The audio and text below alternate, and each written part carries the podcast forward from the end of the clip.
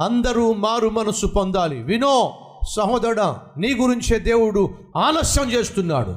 ఎందుకో తెలుసా? నువ్వు ఇంకా మారు మనసు పొందులా. విను సహోదరి దేవుడు అంటున్నాడు నువ్వు ఇంకా మారు మనసు పొందులా. అందుకు నేను ఆలస్యం చేస్తున్నాను.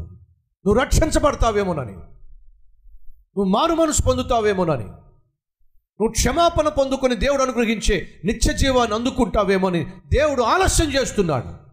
లేకపోతే ఎప్పుడో దేవుడు తాను అన్నట్టుగానే ప్రళయాన్ని పంపించేసేవాడు. దేవుడు నీ కొరకు ఆలస్యం చేస్తూ ఉండగా ఆ ఆలస్యాన్ని నువ్వు అలక్ష్యం చేసి నువ్వు నీ చే చేతులారా నీ జీవితాన్ని నాశనం చేసుకుంటే అంతకంటే ప్రమాదం మరొకటి ఉండనే ఉండదు. ఏ ఒక్కడు నశించిపోకూడదని అందరూ మారు మనసు పొందాలని దేవుడు ఆలస్యం చేస్తున్నాడు లేకపోతే ఎప్పుడో తిరిగి వచ్చేసేవాడు ప్రకటన గ్రంథం ఇరవై రెండవ అధ్యాయంలో ఇరవై వచనము. ఈ సంగతులను గూర్చి సాక్ష్యమించువాడు అవును త్వరగా వచ్చుచున్నానని చెప్పుచున్నాడు. చివరి మాట ఏమిటి? చివరిలో ఉన్నటువంటి ఇరవై రెండవ అధ్యాయము ఇరవై వచనంలో ఏముంది? నేను త్వరగా వచ్చుచున్నాను అని చెప్పుచున్నాడు. ఆనాడే దేవుడు చెప్పేశాడు నేను త్వరగా వచ్చేస్తా. అయినా ఇప్పటి వరకు రాలా. కారణం తెలుసా? నువ్వు నాశనం అయిపోతావని నువ్వు నరకానికి పోతావని. దేవుడు ఓపికతో ఎదురు చూస్తున్నాడు. ఎంతకాలము నీ మార్పు కోసమే ఆయన ఆగాడు. ఎంతకాలము నీ యొక్క రక్షణ కొరకే దేవుడు ఎదురు చూస్తూ ఉన్నాడు. సహోదరి సహోదరుడా అయినా నువ్వు పట్టించుకోకపోతే ఏం కాబోతుందో తెలుసా? మూడవ అధ్యాయము తర్వాత వచ్చిన చదువుతున్నాను. కొందరు ఆలస్యమని ఎంచుకున్నట్లు ప్రభు తన వాగ్దానము గురించి ఆలస్యము చేయవాడు కాడు. కానీ ఎవడును నశింపవలనని ఇచ్చయింపక అందరూ మారు మనసు పొందవలనని కోరుచు మీ ఎడల దీర్ఘశాంతము గలవాడై ఉన్నాడు. అయితే ప్రభు దినము దొంగ వచ్చినట్లు వచ్చునో. ఆ దినమున ఆకాశములు మహాధ్వనితో లయమైపోవును.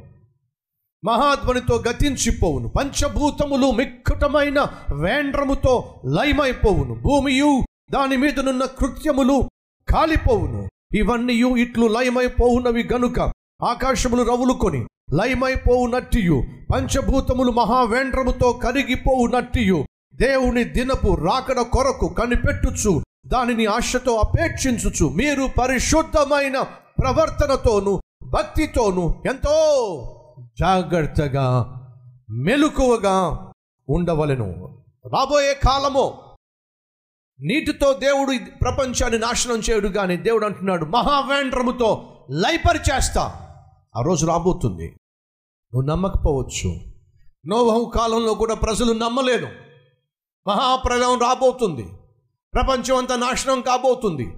నూట ఇరవై సంవత్సరాలు నోవహు ప్రకటించినప్పటికీ ఏ ఒక్కరూ నమ్మలేదు. కానీ నమ్మినటువంటి నోవహు నోవహు కుటుంబము రక్షించబడ్డారు. నమ్మినవాడు రక్షించబడును నమ్మనివాడు శిక్షించబడును. ఈరోజు మాటలు వింటున్న సహోదరి సహోదరుడా నమ్ముతున్నావా? నమ్మి క్రీస్తును వెంబడిస్తున్నావా? క్రీస్తును వెంబడిస్తున్న నీవు క్రీస్తు వలె జీవించే ప్రయత్నం చేస్తున్నావా? ఒక్కసారి ఆలోచించు.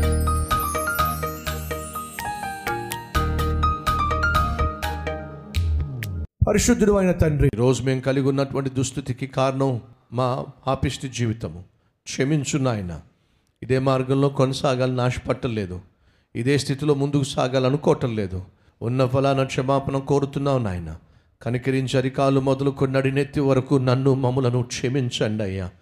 ఇక మీదట నాయన మేము కలిగి ఉన్నటువంటి ఈ దౌర్భాగ్య స్థితిని కొనసాగించకుండా ధన్యకరమైన దీవనకరమైన ఆశీర్వాదకరమైన జీవితాన్ని జీవించే భాగ్యాన్ని దయచేయమని. నేను మేము నాయన తెలిసి తెలిసి చేసిన ప్రతి తప్పును బట్టి క్షమించండి మన్నించండి మమ్మను శుద్ధి చేయండి. నీకు అంగీకారముగా మేము జీవించులాగున సహాయం చేయమని. యేసునామం పేరట వేడుకుంటున్నాం తండ్రి. ఆమెన్.